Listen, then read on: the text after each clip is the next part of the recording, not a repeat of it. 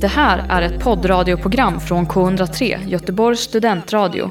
Du hittar oss på k103.se. Av upphovsrättsliga skäl är musiken förkortad.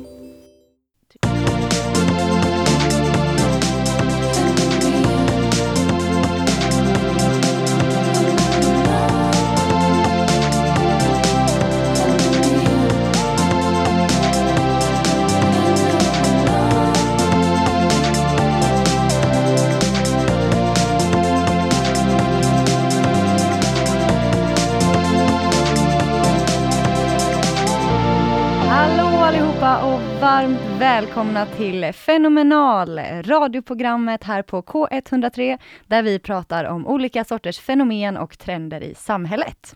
Jag heter Hanna Jag heter Josefin. och det är vi som är i studion idag. Hur är läget Josefin? Ja men det är bra. Jag tycker det är tidigt på morgonen fortfarande. Just det. Eh, lite ovan vid att eh, alltså så här, åka iväg någonstans. Ja. Det, eh, men, men annars är det bra. Det, eh, ja men jag tyckte det var en härlig dag igår och jag hoppas att det fortsätter idag liksom. ja, gött. Hur känner du? Ja Hur är det med dig? ja men jag mår bra. Jag eh, cyklade för första gången den här liksom våren eller vad man ska säga idag. Och det känns ju ändå som ett vårtecken även om jag typ frös ihjäl. Ja det var ju ganska kallt i morse så jag förstår det. Mina öron gjorde så ont. Ja, gud. Men, eh, men eh, ja, det, det känns eh, bra med solen. Då blir man glad. Idag ska vi prata om eh, konspirationsteorier. Ska vi? Jag tycker det ska bli otroligt spännande. Det känns som ett så här lite mystiskt ämne på något sätt. Ja, och det, det, vi ska prata mer om det, men det är liksom intressant för att det är väldigt tungt och lite mörkt på ett sätt. Samtidigt tycker jag att det är svårt att ta det seriöst. Ja, Det är roligt också. jag håller med. Mm, kul. Men innan vi går in på det så måste vi ju bara kommentera den största händelsen det här året. Mellofinalen. Självklart ska vi kommentera det. Ja, vad har du för ta- tankar och känslor där? Eh, nej men som jag sa förra gången så var ju Tusse min favorit, så självklart otroligt glad över att han vann. Eh, tycker verkligen att han förtjänade det.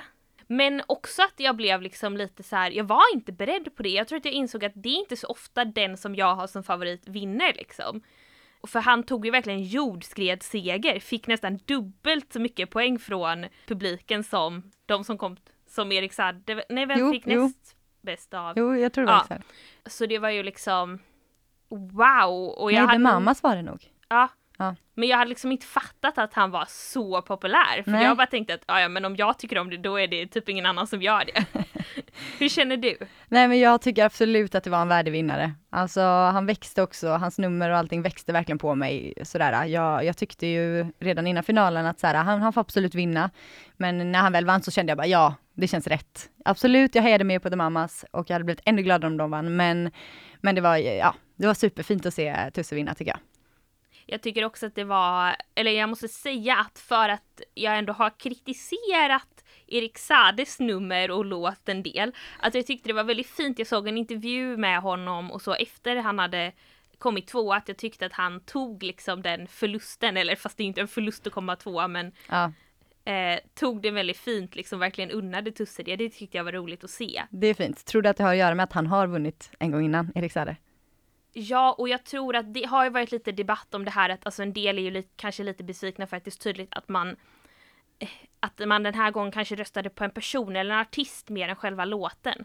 Jag tycker inte att låten på något sätt är dålig, men det är någonting med Tusses utstrålning tror jag som gör att folk har svårt att vara arg på honom.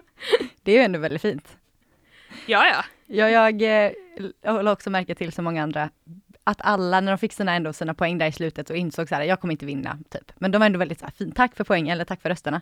Men Dotter, hennes blick, alltså den, det var, det var ingen glädje i den blicken, det var bara så här, jag, jag vinner inte. Och så bara panikchock typ. Ja, det missade jag, vad Ja, kul. det får du kolla Eller tillbaka på. kul, det, Jo, men jag fick- jag, jag förstår att det är jobbigt för henne, hon har liksom, hon kom Ja. tvåa så nära förra gången och så gick det liksom inte vägen den här Nej, gången men det heller. var som att man såg i hennes ögon att hon verkligen tänkte att hon skulle vinna typ, eller så här, hade en väldigt, väldigt god chans. Och jag fick lite så Danny Saucedo 2012-vibbar när han blev så himla arg. Det var det jag bara, nu händer det.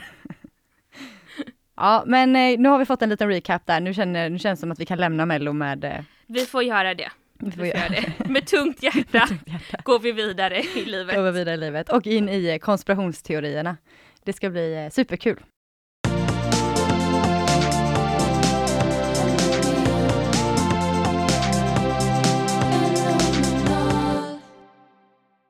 Du lyssnar på K103 Göteborgs studentradio och vi är Fenomenal, radioprogrammet där vi pratar om fenomen och trender. Och idag så ska vi prata om konspirationsteorier. Det är ju ett spännande ämne som vi båda har sagt här innan, att det känns lite mystiskt, lite så, lite hemskt på ett sätt, men det finns också lite roliga aspekter i det. Instämmer helt. Härligt. Så definitionen då, vad är egentligen konspirationsteori? Ja, berätta för mig Hanna. Jag är ju lite, insåg vi när vi planerade det här avsnittet, att jag har knappt förstått vad en konspirationsteori är tror jag. Så det här ska bli väldigt upplysande för mig. Och jag kommer spela någon slags hobbyexpert här då som egentligen inte kan någonting men som har liksom läst lite på Wikipedia. Så för att eh, klura ut vad en konspirationsteori är så måste vi först klura ut vad en konspiration är. Och eh, en konspiration är ju då, eh, man kan säga en komplott, i ett annat ord som jag tycker om väldigt mycket. Det låter lite det, gammaldags. Jag gillar det. Det påminner mig om kompott. det är någonting som man kan äta. Precis, det är gott. ja. Okej, en komplott eller en konspiration, det är då ett hemligt samarbete med eh, olagligt eller illasinnat syfte bland, mellan människor eller grupper. Och en konspirationsteori är då liksom uppfattningen om att människor eller grupper samarbetar i det dolda för att åstadkomma någonting. Så det är ju att man har liksom en teori om att det är någonting som pågår här. Ja, det är liksom eh, förklaringen kan man väl säga. Vad tänker du på Josefin när man säger konspirationsteori? I första hand tänker jag nog ändå på Illuminati. Mm. Det känns ju som liksom den största, eller i alla fall liksom som en sån, om det nu skulle vara sant, eller liksom det beskrivs ju som en så himla stor organisation som sägs kunna ligga bak i princip, bakom i princip vad som helst liksom. Så därför känner jag att det kanske är det som har kommit upp mest. Men jag, jag tror också jag tänker på som jag sa att jag liksom har inte riktigt, vi kommer ju in på det mer under liksom, programmets gång då, men liksom förstått allvaret och vidden av folk som faktiskt inte tror det. För det känns som att konspirationsteori är mer som ett uttryck jag slänger mig med. Alltså så här ifall man tycker att någon blir lite konspiratorisk typ. Mm. Det är lite mer skämtsamt nästan, alltså så här. Det är ja. något kul typ. ja. Vad, vilken är egentligen den största konspirationsteorin då? Förutom Illuminati, vad har man liksom, någon specifik händelse? Ja men det är väl månlandningen då. Mm, att det. den inte ägde rum alltså. Mm. Eller var iscensatt. Ja. Och det är, det är flera liksom, att de, folk tror att det är flera liksom mål, alltså ingen av målningarna har någonsin hänt eller? Eh, det vet jag inte, men det är i alla fall den första då att det var liksom att den var fake för att liksom USA eller Kennedy då hade liksom lovat att de skulle vara först på månen. Det var ju rymdrace mellan USA och Sovjet liksom. Just det. Um, och så typ, jag vet inte, så antar jag att folk trodde att de insåg att de inte skulle klara det, men det var ett för stort nederlag. Så därför så liksom NASA och Hollywood samarbetade för att då i en studio filma det här som mm. är. Och att man skickade upp en raket som sen bara, som hamnade i en omloppsbana men som aldrig... Mm. Wow, det är ju en otrolig eh, konspirationsteori får man ändå säga. Ja men och det är ju liksom också sådär, precis som med de flesta då, att när jag har hört det så har jag ändå tänkt så här, ja men jag kan fatta fatta att man, alltså så här, eller jag vet inte, när jag ser liksom bilderna från månlandningen så känns det som att ja, de hade lika gärna kunnat vara tagna i en studio liksom. Mm. Eh, och det känns inte, jag tycker inte heller att det känns otroligt att USA, alltså med tanke på det spända läget som var då, att de skulle kunna göra någonting sånt. Nej, det känns ju faktiskt typiskt USA att här, till varje pris försöka vinna. Mm. Samtidigt då när man läser alltså så här, argumenten som folk som verkligen tror på det här som har försökt liksom bevisa det.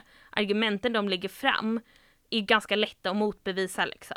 Mm, det, är det? Det är typ så här, flaggan vajar, det borde den inte göra. Mm, och då var det ju typ någonting med att så här, men eftersom liksom de satte ner den så kan den ha börjat vaja då och på grund av så här att det inte finns någon atmosfär på månen så tar det längre tid för den att sluta vaja då. Mm, okej, okay, okej. Okay. Och sen att man inte ser stjärnorna, när man borde se stjärnor mm. typ. Just det, och det var någonting med vilken typ av kamera man använde. Mm. Att det typ, ja. Det, det kan hända liksom. Ja det, det kan jag verkligen tänka mig, det är jättesvårt att fota stjärnor tycker jag. det var så bra kamera, inte min Nej, mobilkamera. Eh, och även eh, något, något, skuggorna typ va? Att Ja, men precis. faller- Eh, det, det var, och det var ju någonting med, jag vet inte vad det här är, men tydligen liksom både konkava och konvexa, nej jag vet inte, eh, skuggor eller någonting Ah. finns på jorden och så var det folk som påstod kanske att det inte skulle finnas på månen. Men det finns det på månen. Och så var det någon bild typ där man såg en snubbe, det var inte Armstrong. Det var Eh. någon av de andra. Ja, nå- någon av de andra, den tredje tror jag, inte Buzz Aldrin. In- så den som jag inte kan namnet på. Ja.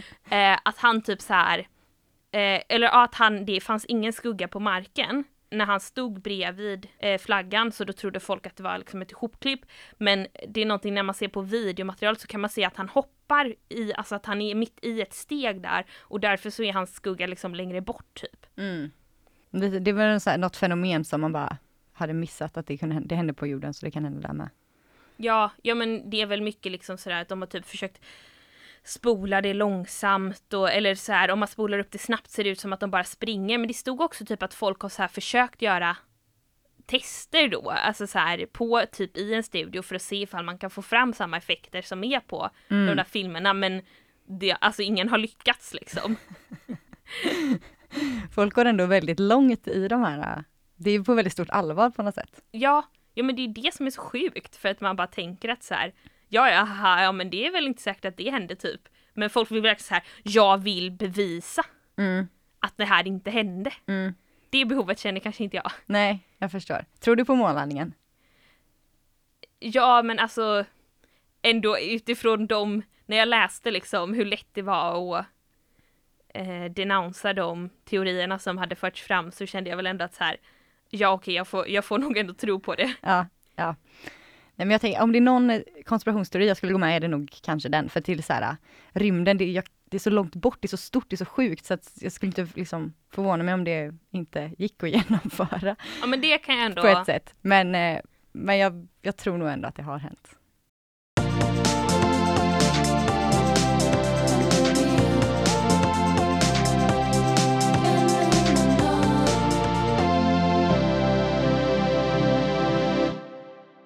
Vi har ju pratat om månlandningen. Det är en klassisk, en klassisk konspirationsteori. Men det finns ju en annan konspirationsteori som är väldigt mycket mindre klassisk, som är ganska liten, kanske inte så utbredd, kanske inte så känd, men ack så härlig. Den är väl ändå, den måste ju ändå räknas som en internetklassiker tycker jag. Ja, okej, kanske. När kom den egentligen? Jag minns inte riktigt. Nej, alltså det var ett par år sedan nu, men den är inte supergammal va? Nej, kanske 2017? Jag ja, slängde mig eller något där. 15 kanske, jag Ja. vet inte. Men Något sånt. Den handlar om eh, Avril Lavigne, säger man så? Avril Lav- Vinch kanske jag säger. Avril Lavigne. Men, jag, men du kanske hade... Ni vet vem hon är? Ja. Ni som lyssnar, ni måste ju förstå vad vi menar i alla fall. Om ni vet, vet ni. Annars så, jag vet inte om jag kan förklara liksom. Nej. Hon är en artist som var stor på 00-talet. Ja, bästa låten. He was a skater boy, she said see you later boy. Och den här teorin handlar om att eh, hon ersattes av en klon 2003. Och att hon eh, liksom inte lever längre utan det är hennes klon då som har tagit över hennes artisteri. Och det här var en eh, teori som kom, lyftes på Twitter, eller hur? Eh, ja, det kan nog stämma ja. Och eh, det är ju en väldigt så här, jag vet inte, den är ju bara lite kul typ den teorin, tycker jag. Ja, för alltså så här. Den, det skulle jag vilja säga att det är en teori jag absolut inte tror på. Nej. Eh, och det känns ju kanske nästan lite, för det som den säger ju också, den börjar med att hon har typ begått självmord. Ja, just det.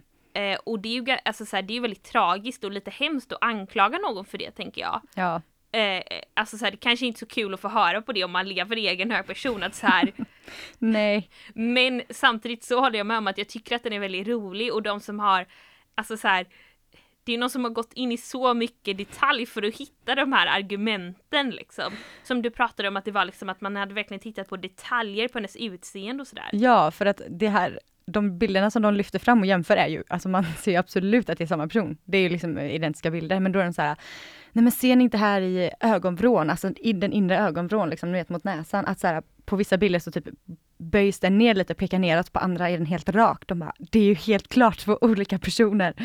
Och eh, även att de tycker att rösten har ändrats eh, just där vid det 2003-skiftet. Och att hon har bytt stil, liksom andra kläder och så. Och Det är så ju vara. otänkbart att man skulle byta stil om man inte också bara byter hela liksom sin person. Jag, men jag tänker att det är ett, argument emot den här teorin för att om, man, om det skulle liksom vara att de bara okej, vi måste lösa situationen, hon är död, vi, vi, fixar, vi har en klon här. Eh, då skulle det vara otroligt viktigt att man gjorde den så olik som möjligt och inte provade att byta stil liksom. För att man skulle övertyga folk, eller? Ja, och liksom jag tänker också på så här, hon var ju typ 15, 16 när hon började sin karriär. Mm. Ehm, så att, så att det är inte heller konstigt att hon har liksom, om hennes utseende har förändrats, att jag har gjort det under de åren som hon har varit aktiv artist liksom. Väldigt sant. Och den här klonen då eh, heter Melissa.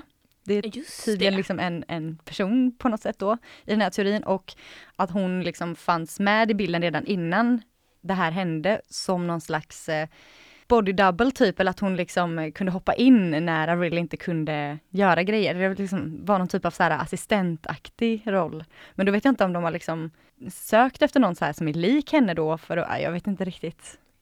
Nej den har ju ganska lite belägg. Ja, det- Men jag kan ändå förstå den grejen med att ha liksom en klon. Eller någon sorts body double då, om man verkligen hade hittat någon som är så lik att det funkar. Kan jag någonstans förstå att en artist kanske skulle vilja det i utgångspunkt liksom.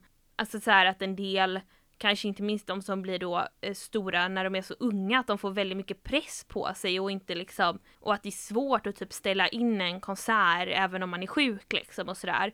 Tänk då bara kunna sätta in någon annan som kan göra det man inte har lust med, det kan jag ändå. Absolut, alltså otroligt smart. Verkligen. Man önskar lite att, att det var så.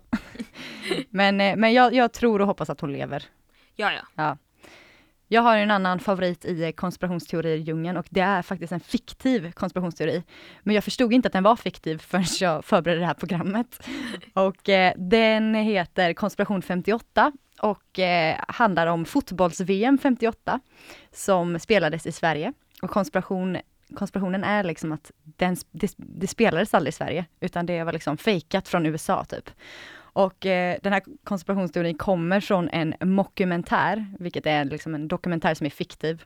Um, och den kom 2002 och den gjordes liksom i syfte att eh, visa på det absurda i många konspirationsteorier. Till exempel som den här med att förintelsen aldrig har hänt och sånt. Och, eh, men den var liksom så verklig, den dokumentären. Och det fanns även liksom en hem, de gjorde en hemsida till så att folk kunde liksom kolla upp det och det fanns liksom, det var väldigt trovärdigt.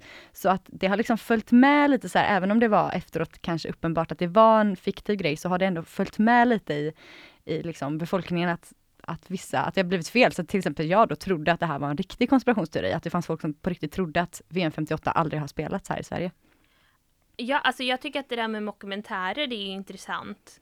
Det kanske inte är det vi ska prata om egentligen, men, men liksom att eller när man fattar att de är fake så är det ju väldigt roligt, oftast ett så här smart koncept typ. Mm. Att göra en dokumentär, eller en ja, fake dokumentär då. Men det är ju lite farligt för det kommer ju alltid vara någon som tror på det. Mm. Ja, verkligen.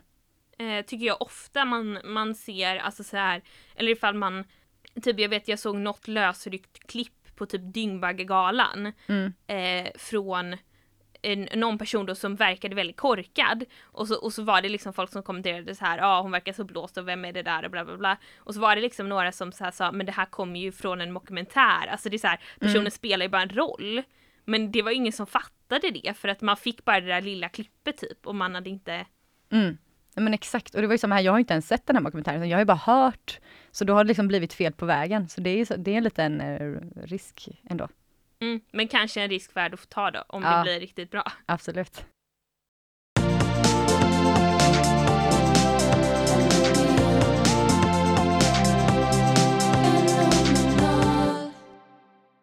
Nu har vi kommit fram till en eh, väldigt härlig del i dagens program. Jag är spänd. Det är quiz! Det är quiz! Jag ska quizza dig Josefin på konspirationsteorier. Eh, ja, det här, det, det nej. Så känns det. Ja, Ja. så känns det. Det är, eh, jag tänker att det inte kommer liksom bli supersvårt för att det är ändå, det är liksom sant eller falskt. Det är Mm. fortfarande svårt men det är inte som att du behöver liksom kunna jättemycket. Du behöver bara få liksom en känsla och så chansa lite. Ja, Men precis, men det är därför det också är lite pinsamt ifall jag tar alla fel. Ja, jag förstår det. Men eh, Men, eh, men det är bara, gör ditt bästa bara. Gör det då. Okej, här kommer första. Mm. Sant eller falskt? En konspirationsteori som eh, menar att flygplan, de lämnar ju spår, du vet sådana här liksom strimmor på himlen. Och de menar alltså att det här är giftutsläpp som kontrollerar vädret. Alltså generellt innan jag säger om jag tror att det här är sant eller falskt så tycker jag också det är väldigt roligt att du har suttit och kommit på några Mm. konspirationsteorier helt själv. Mm. Är du, men eh, får jag veta redan innan hur många av dem som är sant eller falskt? Nej, du får inte veta. Nej okej. Ehm, det- vad sa Gift, den strecket på himlen är giftspår som kontrollerar vädret. Precis. Ja men det kan nog folk tro på, jag säger sant. Bing! Det var rätt. Det är alltså en konspirationsteori som finns. Nummer två. USAs version av Eurovision Song Contest, Contest som ska komma, alltså American Song Contest. Eh, det finns en konspirationsteori som menar att den bara är en täckmantel som eh, används av Scientol- scientologikyrkan för att kunna kontrollera nöjesbranschen. Oj då. Eh, men jag hörde att Christer Björkman ska leda det. Mm. Jag vet inte om han, skulle han kunna vara scientolog liksom? Så, Nej, men jag tror att det är liksom, han kanske gör den grejen, men att han i så fall också är lurad liksom. ah, ja, okej. Eh, ja, alltså jag tänker det var ju väldigt intressant. Uh, Molly Sandéns sommarprat så pratade hon om att hon nästan hade blivit lurad av scientologikyrkan just det, ja. när hon var i Hollywood typ. Eh, så det är ganska lätt tror jag, eller så här, de har ju lyckats övertala många kändisar. Men ändå att de skulle ligga bakom den. Nej, jag tror det är falskt. Snyggt! Hittepå! Okej. Bra påhittat ändå! Ja men tack. Det kommer bli en konspirationsteori efter Ja det här. eller hur, jag startar massa här nu. Okej, nummer tre. När Walt Disney dog så valde han att inte kremeras utan att bli nerfryst för att eventuellt kunna liksom upplivas i framtiden när medicinen är i kapp med det. Och eh, han ligger nedfryst under marken på Disneyland. Oh my god. Alltså det finns ju definitivt konspirationsteorier om Disney liksom. Som märker, det har jag hört. Om typ det där, jag vet inte om det räknas som konspiration. Jo fast det är ju en del som tror att det är konspiration, typ att det här med att det finns här dolda sexbudskap och sånt i filmerna och sådana saker. Um, och det har man ju hört om och Disney har ju väldigt stor, men att han skulle vara nerfryst, jag vet inte, jag tycker typ inte det känns som av det jag vet om honom som person. Fast i och för sig, det behöver inte betyda någonting. Det är ju om folk tror Folk skulle kunna tro det. Det är, det, det är inte om det är sant jag ska Nej. komma fram till. Nej, så när jag bara, nej det kan inte stämma. Ehm, jo, jo, men folk kan nog tro på det ändå. Snyggt! Du är grym på det här. Ett tillägg på den är ju då att eh, folk tror att han ligger nedkyld under eh, Frozen-attraktionen på Disneyland och att hela Frozen eh, liksom skapades av Disney för att liksom undanröja de här liksom spåren till det här. För att då skulle folk googla på Walt Disney Frozen och då skulle man komma till filmen och inte till liksom spår av att han ligger nedfryst, Mm. utan de ville dölja alltihopa. Okej, för annars tänker jag att filmen utvecklades jättemånga år efter att han dog. Ja, ja men det gjorde de ju, men för att så här, folk började så här, Ja, tro ja. det här och han, de bara nej nu måste vi, vi måste stryka undan, vi måste, ja. Ja det, Mm. så jag tror uppenbarligen inte på den. Det låter... Nej. Men det är kul att det finns folk som gör. Ja. Nummer fyra. TikTok är egentligen ett vapen som Kina använder för att försöka ta över världen genom att eh, läsa av våra beteenden och lära datorer att infiltrera människors hjärnor så att de börjar göra saker som är till fördel för Kina. Det trodde inte jag var en konspiration. Jag trodde det var allmän sanning. jag säger sant på den. Nej, jag vet inte. Alltså, det kanske är någon som tror på det, men jag har inte hittat någon konspirationsteori som liksom är utbredd över att så här, det är ett vapen. Men det är klart att det är liksom, de vill Mm-mm. väl tjäna pengar och sånt. Men Ja, okej. nummer fem. Jorden är ihålig och det finns liv där i. Andra civilisationer till och med lever där i. Men gud vad obehagligt. Mm, mycket. Var liksom så här, kände jag direkt. Jag Ja. vill absolut inte att jorden ska vara ihålig, det ska ligga andra. Eh, hmm. Kan folk tro på det? Alltså hur långt har de försökt att gräva i så fall? Och bara så här kommit fram till att nej men här blir det ihåligt. Mm. Hur djupt, liksom hur långt in är det ihåligt? Eller liksom hur långt ner måste man komma Har de prövat det? Är det realistiskt att man skulle kunna ha... Hmm. Mm, hmm, hmm. Det känns... Vill du utveckla något mer om den? Nej. Nej, nej okej. Okay. Eh, om jag säger sant. Bing! Snyggt! Finns alltså folk som tror på det. Sista. Billie Eilish finns inte på riktigt. Eh, hon är bara ett eh, test med liksom, AI och deepfakes som eh, USA har gjort. För att se hur långt det kan gå med artister. Oj, vad hemskt. Stackars Billie Eilish. um, är det en riktig konspirationsteori? Ja, det är frågan. Jag, jag kan inte komma på att jag har läst om det. Det känns liksom som att folk skulle kunna tro det, men om den är väldigt utbredd så känns det också som att jag borde liksom ha läst om det någon gång. För om det är några konspirationsteorier som jag har hört om är det väl de om popkultur kanske jag skulle tänka. Så jag säger nog falskt. Bing! Snyggt jobbat! Fem av sex rätt! Woo! Grymt Josefin! Det känns bra.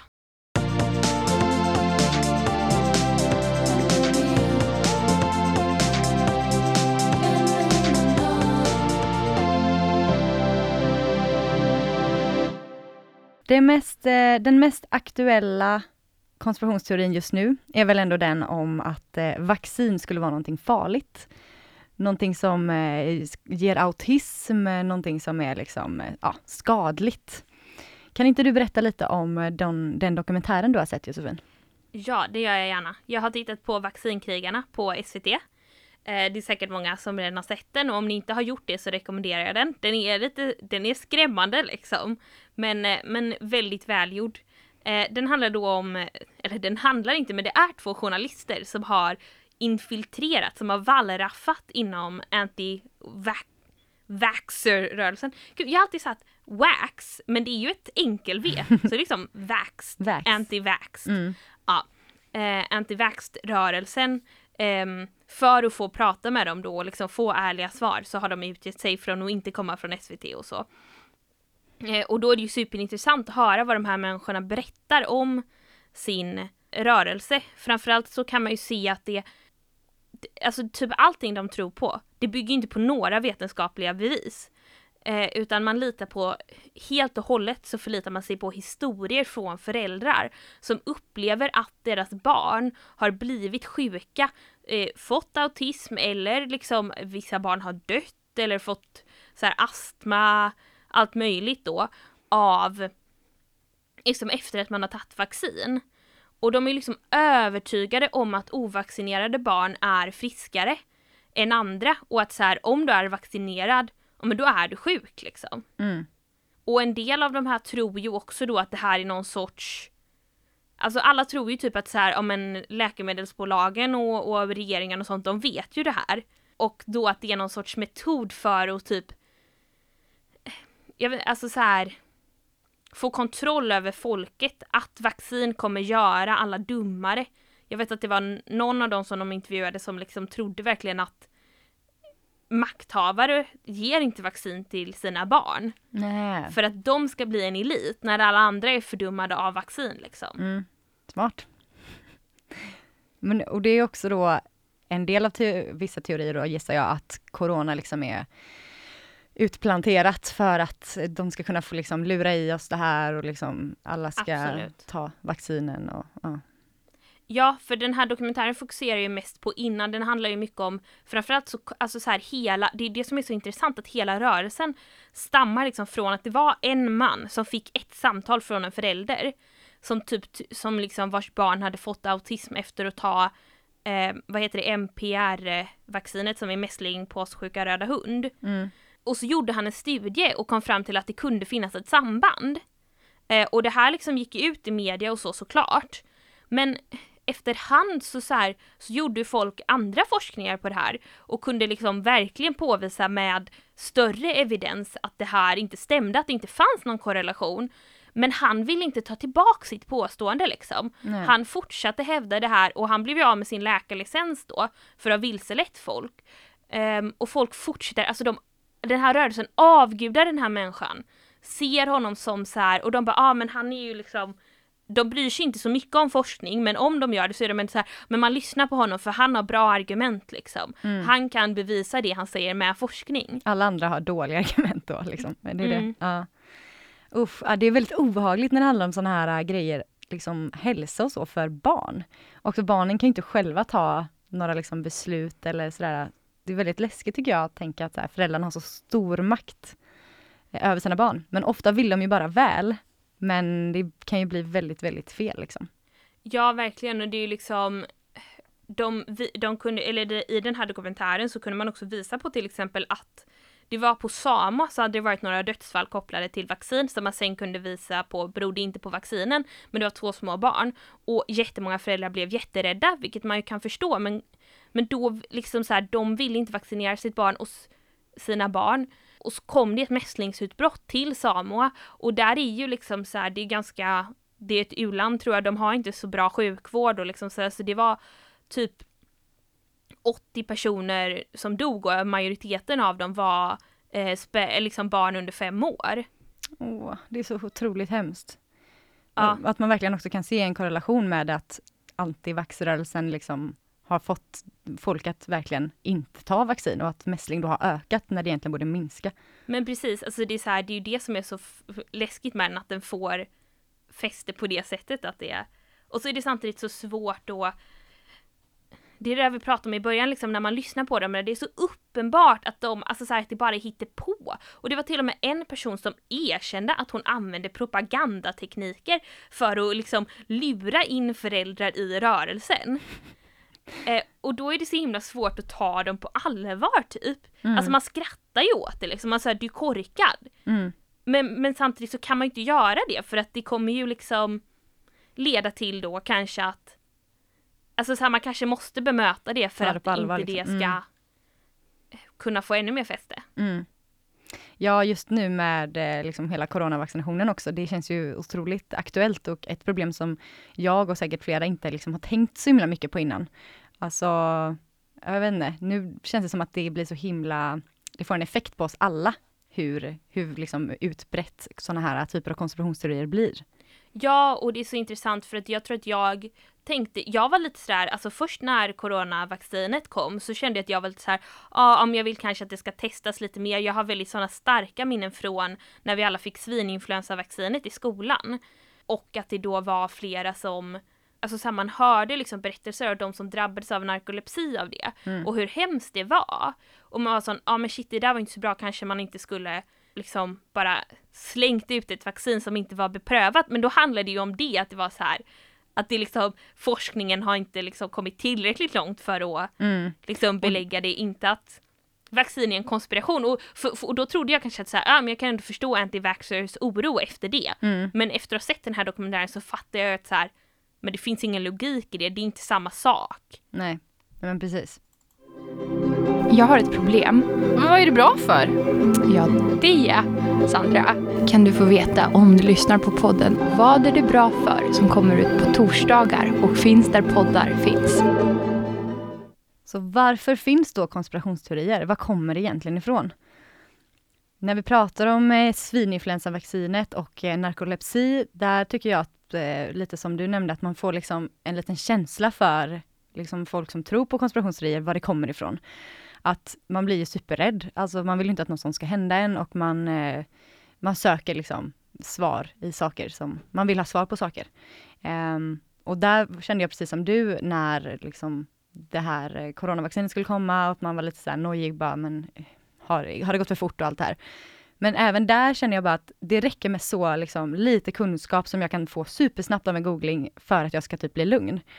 För att till exempel narkolepsi-grejen efter eh, svininfluensasprutan, det handlar ju om att narkolepsi är någonting man kan få om man får svininfluensan. Det är ju någonting som finns i sjukdomen. Och eftersom att ett vaccin är en liten, liten del av sjukdomen, så kan man alltså få det av vaccinet. Och det är ju liksom ett problem såklart, men det hade också kunnat bli, bli ett problem om folk inte vaccinerades, utan istället fick sjukdomen. Ehm, Sådana liksom saker, om man inte vet sånt så blir man ju rädd. Och då försöker man hitta svar liksom. Människor behöver svar på saker och förklaringar, tänker jag.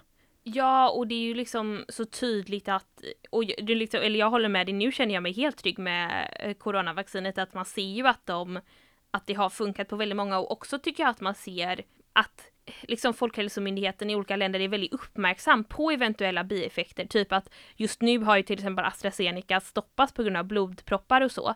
Så det är inte som att man bara liksom pumpar ut det utan att bry sig, utan man är ju väldigt uppmärksam, så jag är väldigt trygg med ja, det. Ja, liksom. där är de ju mycket mer uppmärksamma än till exempel p-piller som ger väldigt många fler blodproppar, men det är ingen som bryr sig ja, om, för det är ett kvinnoproblem. Det är också en helt annan fråga som är Ah, väldigt ja. Men, men, men där med anti-vax-rörelsen, vad det kommer ifrån är ju också, men det är så tydligt att det handlar om typ föräldrar som är oroliga för sina barn, som vill sitt barn bäst, det bästa. Mm. Och det är ganska svårt att argumentera emot.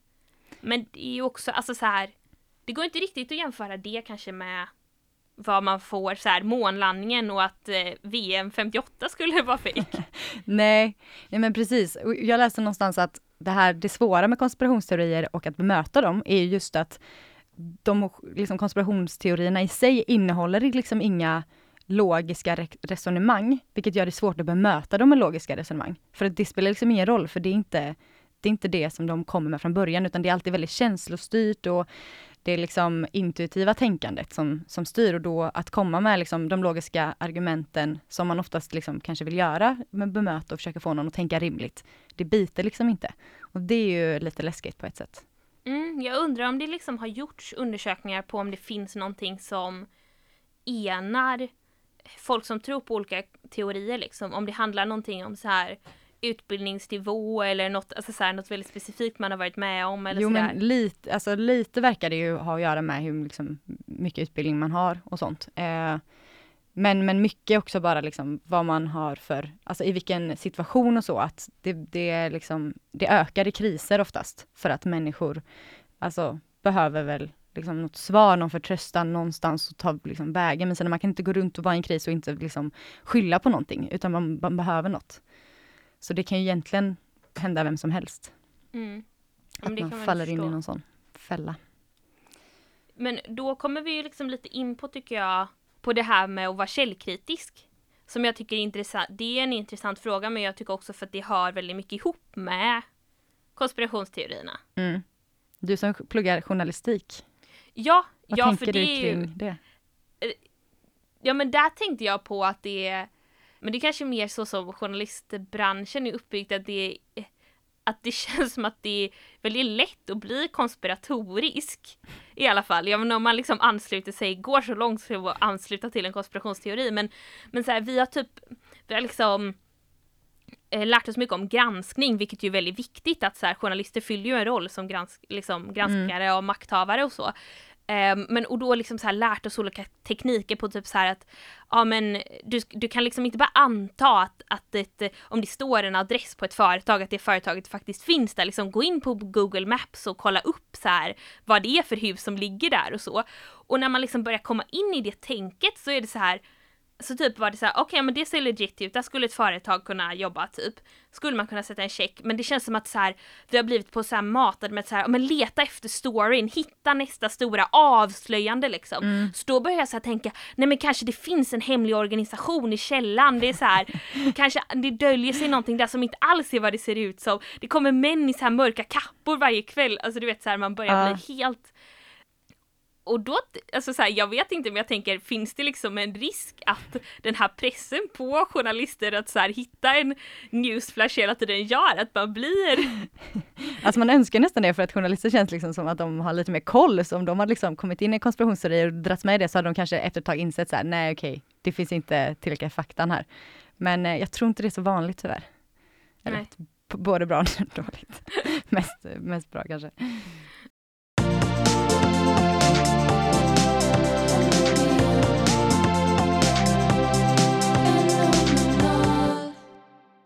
Du lyssnar på K103 Göteborgs studentradio och vi är Fenomenal som idag har pratat om konspirationsteorier. Och eh, Det ja, har vi verkligen det gjort. har vi verkligen gjort. Vi har pratat om eh, månlandningen, om Avril Lavigne, om eh, den fiktiva konspirationsteorin om VM 58. Vi har haft quiz som du totalt ägde på Josefin. vi har pratat om antivax-rörelsen och eh, om varför folk egentligen eh, börjar tro på konspirationsteorier. Otroligt eh, intressant och ändå ganska aktuellt ämne får jag väl ändå säga att vi har haft idag. Jag tycker det känns som att det har varit ett innehållsrikt program. Det Ja. kanske är konstigt att säga det om sitt eget program, men ja. Det tycker jag att man får. Eh, men om det är så att man har någonting att, att säga till oss eller liksom har någon åsikt eller något önskemål eller vad som helst, någon kommentar på det här, vad gör man då Josefin? Eh, då går man in på Instagram på eh, fenomenal.k103. Jag vill också bara flika in, för det sista vi pratade om där innan var ju lite källkritik och journalistik och så. Och då tycker jag att om man tycker att det är intressant så tycker jag att man ska läsa Jack Werners bok Jag skiter i att det är sant, det är för jävligt ändå. Den, eh, den är väldigt bra. Bra tips där. Då får vi tacka för oss. Ja. Ha det bra nu! Hej! då!